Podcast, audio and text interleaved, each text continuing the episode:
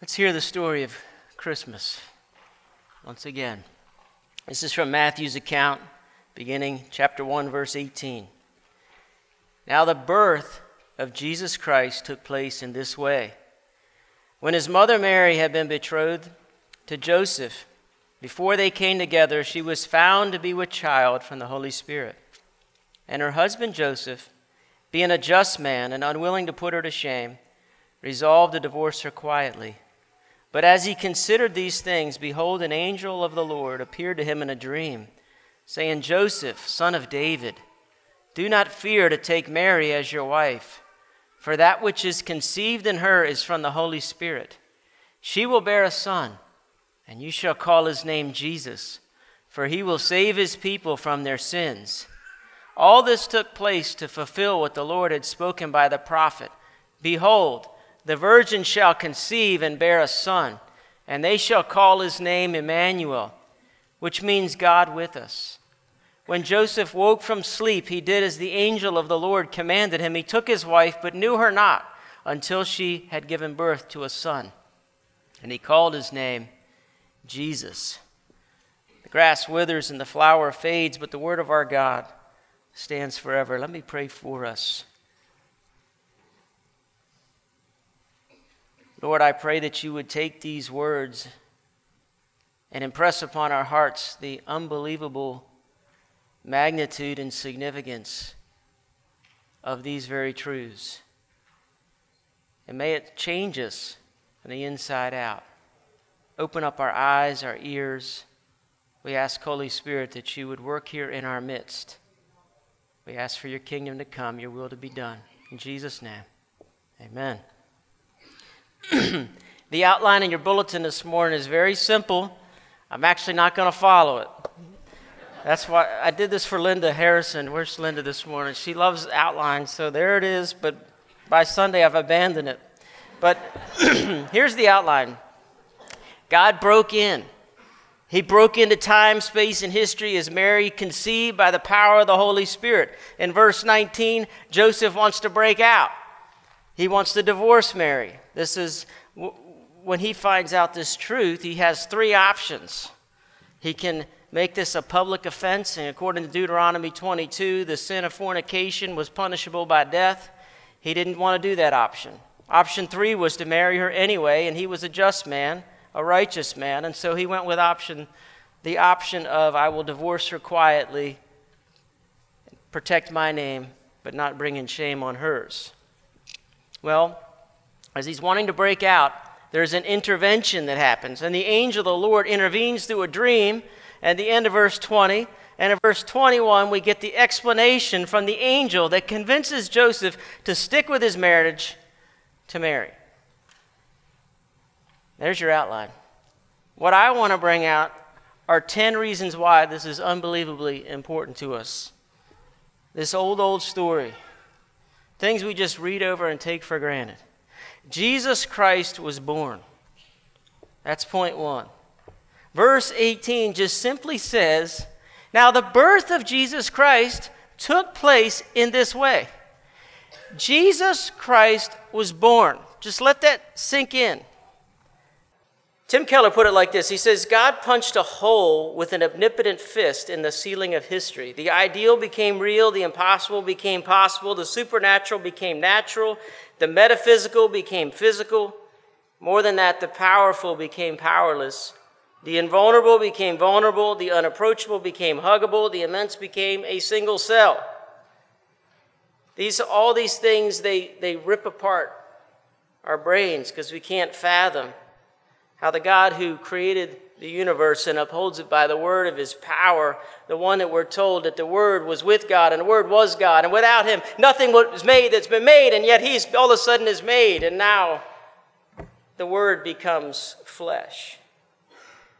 Spurgeon said, there is the finite and the infinite, the mortal and the immortal, corruption and incorruption, the manhood and the godhead, time married to eternity, God linked with a creature, the infinity of the august make, maker comes to tabernacle on the speck of earth, the vast unbounded one whom earth could not hold and the heavens cannot contain, lying in his mother's arms. He who fastened the pillars of the universe and riveted the nails of creation hanging on a mortal breast, depending on a creature for nourishment. You see, prior to Jesus Christ, God delivered and saved his people through prophets like Moses and Elijah and Elisha. And then he used judges like Samson and Gideon and Deborah. And he even used kings like David and Hezekiah to save his people. And even sometimes through angels' direct intervention, like the killing of Sennacherib's army, one hundred eighty-five thousand are struck down in the middle of the night. God can do that. He also killed the firstborn in the last plague by the angel of the Lord passing over to save his people. But God never stooped in this way. He stooped deeper because the problem wasn't just all around us or outside of us. The problem was all around inside of us. But God so loved the world that he gave his one and only Son, that whoever believes in him will have everlasting life. God did not send his Son into the world to condemn the world, but to save the world through him. Whoever believes in him is not condemned, but whoever does not believe is condemned already because he's not believed in the name of the only Son of God. Jesus wasn't born into a perfect world, this is number two, or placed in an unfallen world like Adam was. Adam was our first representative, and he represented all mankind. Verse eighteen of Matthew one follows on the first seventeen verses, which is a genealogy, and it's the lineage of Jesus' family tree. And it is a sinful, contaminated, polluted well that's in need of redemption. Jesus' family tree in Matthew one includes prostitutes and pagans and even a Manasseh. And if you want to read about Manasseh, just read First Kings twenty-one before bedtime. Shocking how wicked King Manasseh is, and he's in Jesus' lineage. The Bible's teaching us that where sin increased, grace increased all the more. Scotty Smith says, if the genealogy of Jesus comes as a stinging rebuke to human pride, it can also come to us as a gentle solace to whatever we've experienced at the hands of human devastation and dysfunction. The story of Matthew's five women, Tamar, Rahab, Ruth, Bathsheba, and Mary, are the stories of widowhood, second and third marriages, incest, prostitution, lying, murder, adultery, economic hardship, foreign exclusion, and geographic dislocation. It reminds us that nothing can separate us from God's love, and there's nothing of life's bitterness that cannot be woven into God's providential redemptive history for me. You see, the truth is that Jesus comes from this dysfunctional family line. So when the angel says to Joseph, Jesus, you name him Jesus because he will save his people from their sins, this is also a look back at the first seventeen verses. It's a reference to look at the family tree. Jesus doesn't come from a line of perfection at all. And, and Matthew doesn't have to list any women in, in the genealogy. And when he did list the women, he could have listed names like Sarah and Rebecca, nice Jewish names in Jesus' family tree, but instead he lists four that are all connected with sexual immorality. God redeems sexual sin. It's actually meant to give us hope. Tamar seduced her father-in-law. She pretended to be a harlot. Rahab was a harlot, a prostitute. Ruth was a Moabite, and the name Moab means from father. Lot's, Lot's daughter slept with her dad to continue her family line in Genesis nineteen. It's very seedy. And Uriah's wife Bathsheba, she was married to Uriah the Hittite, and he was a Gentile. Many commentators believe that Bathsheba, and even some believe that why his, her name is not mentioned, is the shame of it. No Jewish woman would bathe in the middle of the day in the king's headquarters where he can look down on you. Many think that she was culpable, trying to get the king's attention while her husband's off at war. We don't really know, but we know these names are listed, and there's sexual sin in all of them. You see, not only is there sexual sin, but we also see that they were Gentiles. Ruth and Rahab, clearly Gentiles, yet they're part of Jesus' family tree. So when it says he'll save his people from their sins, his people isn't just Jews. It's from every tribe, tongue, nation, and people. There's rays of hope breaking through the clouds. Jesus' genealogy in these first seventeen verses, it connects the Old Testament and the New Testament. This is the very first verses of the New Testament. And in Matthew one, it simply says, verse chapter one, verse one, the book of the genealogy of Jesus Christ, the son of David, the son of Abraham. And Matthew wants us to get without any doubt the connection and the continuity with the Old Testament. As I said last week, there were two massive promises in the Old Testament, and they get repeated over and over and over again. And what were those two big promises? One was made to Abraham, and one was made to David. And the one that's made to Abraham is, through your offspring, all the families of the earth will be blessed. And I'll give you this land. But all the families of the earth are going to be blessed from David, from Abraham's offspring. And the other one was, and these are both sworn with an oath. And this one's to David, that one of your descendants will be on the throne of David forever. So to reinforce these encouraging wor- words, as well as to verify Jesus' royal lineage, the angel addresses Joseph as son of David, connecting the dots. Even though he wasn't the real son of Joseph, Jesus, Jesus was his legal son.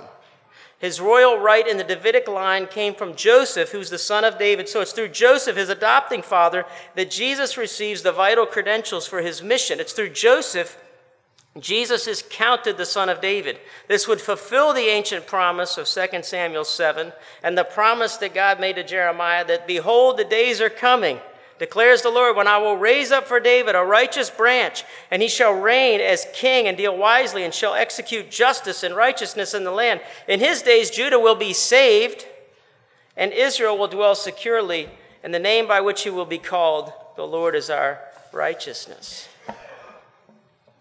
Matthew's connecting the dots to show you that Jesus is the fulfillment of all these promises in the Old Testament. You see, we get a break in the begots. This is point four. There's a break in the begots. Now, the E S V translates it as father. This is where I like the, the New King James, where there's thirty-nine begots. And yet, in verse fifteen and sixteen, you get a break in the begots. So look at the look at what it says here. I should have a slide, yeah.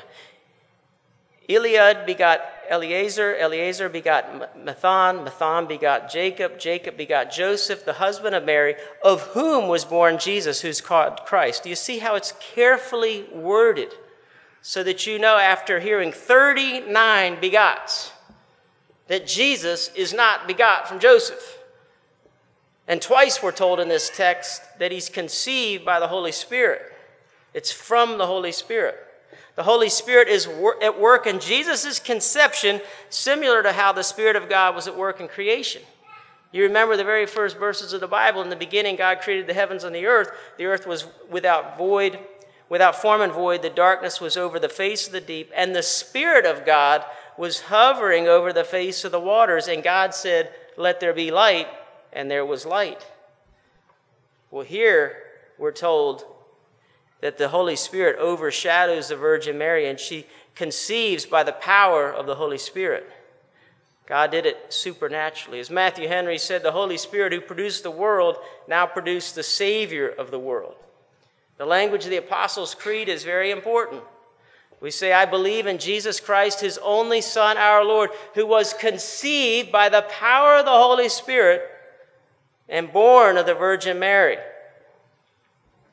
It's a story, a true story that's told about C S Lewis, and he was sitting in his office one day, English department, and a friend of his who wasn't a believer wandered in, and there there were carolers in the courtyard, and they were singing Christmas carols, and to, and and they were going back and forth, and the one unbelieving friend said to Lewis, isn't it good that we knew be- that we know better than they did because they're singing about Jesus' virgin birth? And Lewis says, what do you mean? He said, well, isn't it good that we now know more than they did? And Lewis looks at him perplexed and says, I'm afraid you'll have to explain. He, and then so then he says, well, isn't it good that we now know that virgins don't have babies?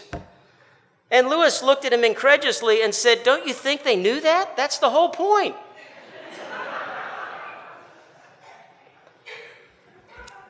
Some of you may have heard of Rob Bell. He was a pastor and writer, and this was before John Piper's infamous tweet of three words, "Goodbye, Rob Bell," that, that rocked the tweeter world, where he wrote a book about discrediting, saying there wasn't a hell, and denied the propitiation work of Christ.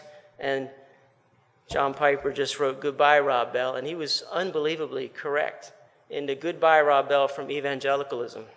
But Rob Bell wrote, wrote years ago, some years ago before that, he had the audacity to say, um, he said, "It wouldn't be such a big deal if we found out that Jesus had an earthly father named Larry. I mean, according to Bell, none of this would be catastrophic to the Christian faith. What if that spring the virgin birth was seriously questioned? Could a person keep jumping? Could a person still love God? Could a person still be? Could you still be a Christian?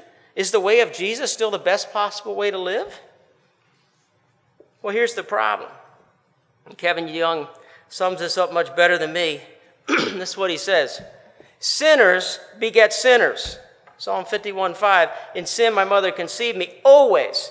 So if Joseph was the real father of Jesus, or Mary had been sleeping around with Larry, Jesus is not spotless, not, not innocent, and not perfectly holy.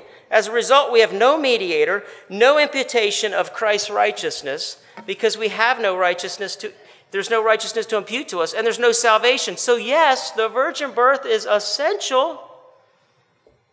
And the reflection quote, if you look at question thirty-six, that's a profound quote from the Heidelberg Catechism, that your salvation is contingent on Jesus coming from an uncontaminated well.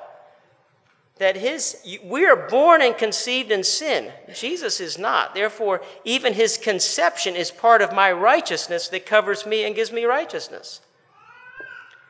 Number five, Jesus is born of a virgin, so he's not contaminated with Adam's sinful nature. Just following the logic here. The significance of the virgin birth is, is our significance with Adam. You see, the little jingle is, "In Adam's fall, we sinned all. In Adam's fall, we sinned all." This is how the Bible puts it. Here are a couple of verses. Romans five twelve. "Therefore, just as sin came into the world through one man, and death spread, death through sin, and so death spread to all men because all sinned."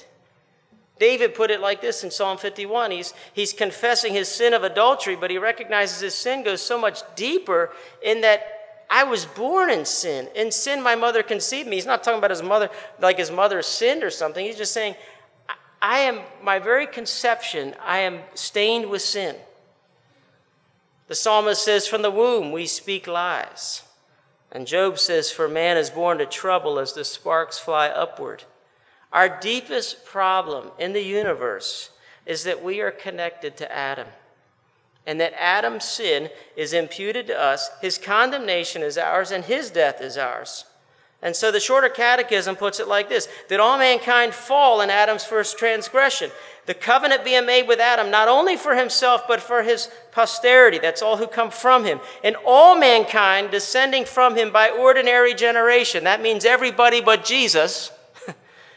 Descending from him by ordinary generation, sinned in him and fell with him in his first transgression. We say, well, is that is that a big deal? Well, let's just read a couple more questions and let's answer the question. Into what a state did the fall bring mankind? The fall brings mankind into a state of sin and misery. Well, wherein consists the sinfulness of that estate whereinto man fell? Is that a big deal? Well, the sinfulness of that estate whereinto man fell consists in the guilt of Adam's first sin, the want or the lack of original righteousness, the corruption of his whole nature, which is commonly called original sin, with all the actual transgressions which proceed from it. Well, is that a big deal? Well, what's the misery of that estate whereinto man fell? Well, all mankind by their fall, they lost communion with God, are under his wrath and curse, are made liable to all miseries in this life, to death itself, and to the pains of hell forever. I think it's a big deal that Jesus came, because otherwise we're in big trouble. You see, and God says he's going to crush the serpent's head through the seed of the woman. It's the very first promise of the Bible. God says he's going to crush the serpent's head through the seed of the woman, but if the seed is contaminated by sin, how's he going to save us through the seed of the woman? Virgin birth. Check out this picture. You got this picture? I like this picture, but my wife looked at it and she said, I don't agree with the theology completely of the picture. And I, I kind of, my wife had to correct me here. This is good. You see how the snake's wrapped around Eve? And it, the picture is, here is Mary now comforting Eve. I got this. And look where her foot is. It's crushing the serpent's head. But, you know, Kim was saying, it's Jesus that crushes the serpent's head, not the woman. But it's from the woman. So we get it. The idea is that God has come to undo the curse from the seed of the woman. Jesus is conceived by the Holy Spirit, born of the Virgin Mary, and he comes to give life through his sacrificial death. Now leave that picture up for a minute. Think about this. Jesus represents you much better than Adam ever did. Adam was never an infant, never a child, and probably never even a teenager. And Jesus was all of those. Jesus was born. Jesus has a genealogy. Jesus has a family tree. Jesus is a fully human. Jesus has a belly button. Okay? Great is the mystery of godliness. God manifest in the flesh. And Spurgeon put it like this. Our Lord Jesus is in some senses more completely human than Adam ever was. Adam was not born. He was created as a man. Adam never had to struggle through the risks and weaknesses of infancy. He knew not the littlenesses of childhood. He was full grown at once. Father Abraham could not sympathize with me as a babe and a child, but how manlike is Jesus. He doesn't begin with us in midlife as Adam did, but he's cradled with us. He accompanies us in the pains and feebleness feebleness and infirmities of infancy, and he continues with us even to the grave. Number six, only God is a Savior in the Bible, and yet Jesus' mission and his name is to save his people from their sins. Now think about this. If in the Bible only God saves, this is a clear reference to deity in verse twenty-one, that his name shall be called Jesus, which means Yahweh saves, because he will save his people from their sins. So six times alone in Isaiah and thirteen other times in the Bible, we are told that Yahweh alone is Israel's Savior. So Isaiah forty-three eleven, I, even I, am the Lord, and besides me, there is no Savior. And Hosea thirteen four, yet I'm the Lord your God ever since the land of Egypt, and you shall know no God but me, for there's no Savior besides me. And then Mary herself in her confession, in her song, and we'll read this tonight, Mary says, my soul magnifies the Lord, and my spirit rejoices in God, my Savior. Jesus is a Savior. Well, only God is a Savior. Jesus is God. The virgin birth protects two important doctrines, the humanity of Jesus, but the deity of Jesus, that he's God, and yet God taking on flesh. And he saves his people from their sins. Number seven, who gives you your name is a big deal in the Bible. Who gives Jesus his name? Tim Keller puts it like this. He says, in the Bible, your name's your identity. The deeper, the deeper secret of who you are is locked up in your name. The naming event always has two aspects of the Bible. Number one, the source of your name, and who gives it to you is extremely important because the one who names you is your superior. Naming is always the work and act of a superior. And so Adam named the animals because he was given superiority over them. But here we see that God names his son. And the angel's given the message. Here's who, how you, what you're to name him. But the parents didn't name him because Jesus Christ is not only a human being. His name is significant. He has two names here. It's the name Jesus and the name Emmanuel. His name is Jesus, number eight, because he will save his people from their sins. You see, our sins would crush us. The devil is armed with arrows as the accuser because of our sins. And because we are born in sin, then in reality we become enslaved to sin. And that's a bad thing. And that Matthew Henry says in his commentary on Matthew one twenty-one that Christ came to save his people not in their sins, but from their sins, to purchase for them not a liberty to sin, but a liberty from sins, to redeem them from all iniquity. Think about this. It doesn't say Jesus came to help you with your self-esteem. It doesn't say Jesus came to say, you're okay, I'm okay. Jesus didn't come to affirm your goodness. He came to save you from your badness. He came to save his people from their sins. So Christmas is kind of scary. It's an indictment that God had to come down because we were so bad. We were so bad that he had to come because we could never go up. And he knew the only way to get to heaven was for him to come down. But the good news is he came down. He didn't come to save us from hell, it says. He came to save us from sin. And because he saves us from sin, he saves us from hell. But that's an important distinction. A W Pink puts it like this. He says, that's why so many are so fatally deceived, for there are multitudes who wish to escape the lake of fire, who have no desire to be delivered from carnality and worldliness. He comes to save from sin, to, to save us from the bondage, to free us and to loose us from our sins in his own blood, the Bible says. He came. He came and put on a body to shed his blood for us. And now he's God with us. His name is Emmanuel. Once again, Matthew Henry says, by the light of nature, we see a God as God above us, and by the light of the law, we see God against us. But in the light of the gospel, we see him as Emmanuel, God with us.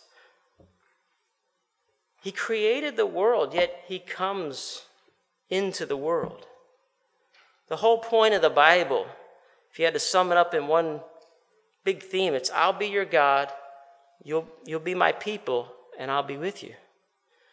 And we see at certain points where where God comes to, at the burning bush, and he says to, to Moses, and Moses is scared. He says, who am I that I should go to Pharaoh and bring the Israelites out of, out of Egypt? And what does God say? I'm with you. I'll be with you. The idea here is Emmanuel. And yet throughout Matthew's gospel, we see three times these three strong notes that Jesus is Emmanuel. We're told here in the beginning, he's Emmanuel. How's the book end? Lo, I am with you always, even to the end of the age. I'm with you. And then when, when it comes to protecting and preserving his church and issues of church discipline, and when somebody has to be actually pushed out of the church because they profess to be a Christian, yet they won't turn away from their sinfulness, he says, where two or three are gathered in my name, there am I in your midst. I'm with you. He saves his church. He saves his church. He preserves his church, and he grows his church because he's with us. And he's with us until the end of the age. From prelude to postlude.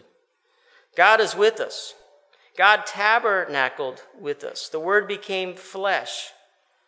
What's interesting is where God would show up as God with us in the Old Testament would be where? Where would you say, where is God in the Old Testament? At the tabernacle, at the temple, in the Holy of Holies. You're only allowed to go in there once a year.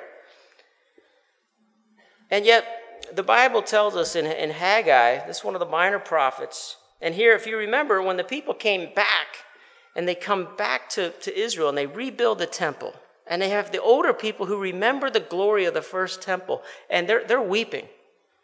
They're weeping because it was so much smaller and less glorious than this new temple. And yet the newer people that never saw the first one, they're, they're all excited. We have a temple, you know, we can worship God, we'll be here. And Haggai tells us that here is the prophet. He says to the people, right in the midst of this, that the latter glory of this house shall be greater than the former, says the Lord of hosts. And in this place, I will give peace, declares the Lord of hosts.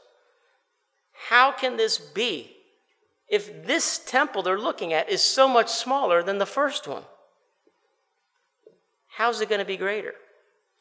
Well, the answer is in Jesus. Jesus comes along and says, destroy this temple, and in three days I'll rebuild it. And he says to the woman at the well, there's coming a day where you're not going to worship on that mountain or that, that mountain. You're going to worship in spirit and in truth. It's not. It's through me. Jesus is the temple.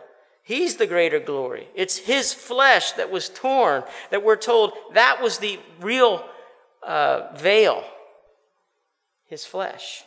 And he leads us into the presence of God by being Emmanuel, God with us, who shed his blood for us. And lastly, in closing, this is from C S Lewis. He calls it one grand miracle. This is all miraculous. It's amazing.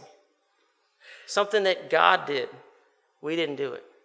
He says, one, one is very often asked at present whether we could have a Christianity stripped, or as people who ask it say, freed from its miraculous elements, a Christianity with their miraculous elements suppressed.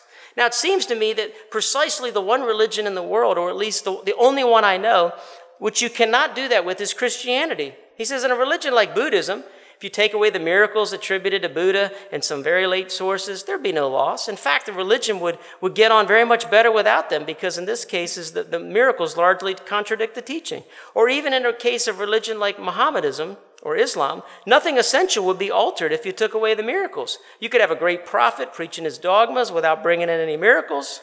There's only in the nature of a, dig- a digression or illuminated capitals. But you can't possibly do that with Christianity, because the Christian story is precisely the story of one grand miracle. The Christian assertion being that what is beyond all space and time, that which is uncreated, eternal, came into nature, into human nature, descended into his own universe, and rose again, bringing nature up with him. It's precisely one great miracle. If you take away that, there's nothing specifically Christian left. And Lewis pictures it as a diver.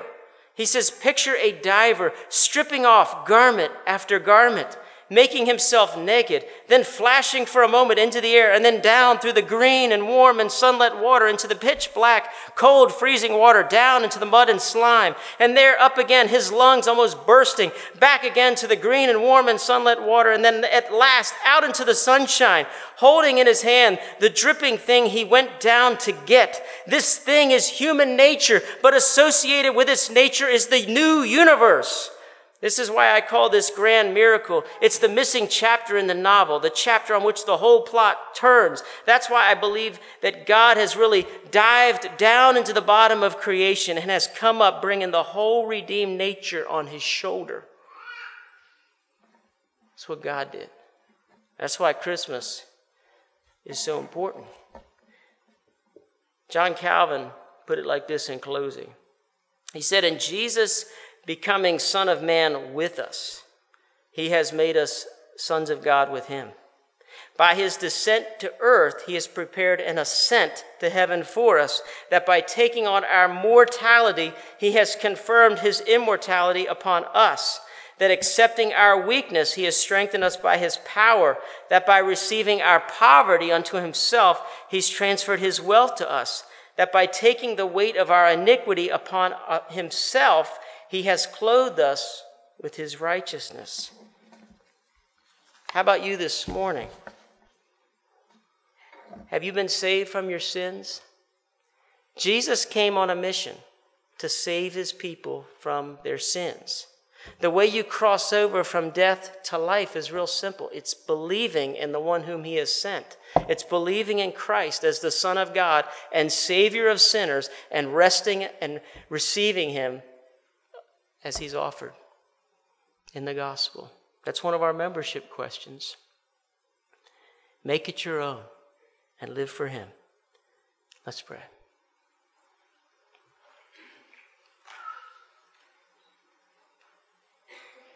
How we thank you, Lord. Light has broken into darkness, and in our poverty, you have come to make us rich. Thank you for taking our nature to yourself forever, and we will see you with our eyes. We will see a glorified human body. Our Lord Jesus, the King of Kings and the Lord of Lords. We thank you that you are coming again. We thank you that you have broken through once into this world, and you'll do it again. And Lord, as we wait upon you, we pray that we'd make much of you, and that we'd connect our little story and all the difficult things that happen to us in this journey. May we live for you and look for you in the midst of all the, the difficulties that we face. May you give, may we give you the glory in the good things, and may we accept from your hand the difficult things, knowing that this life is short and that our hope is forever secure. Strengthen your people. We thank you came to save us. For it's in your name. Amen.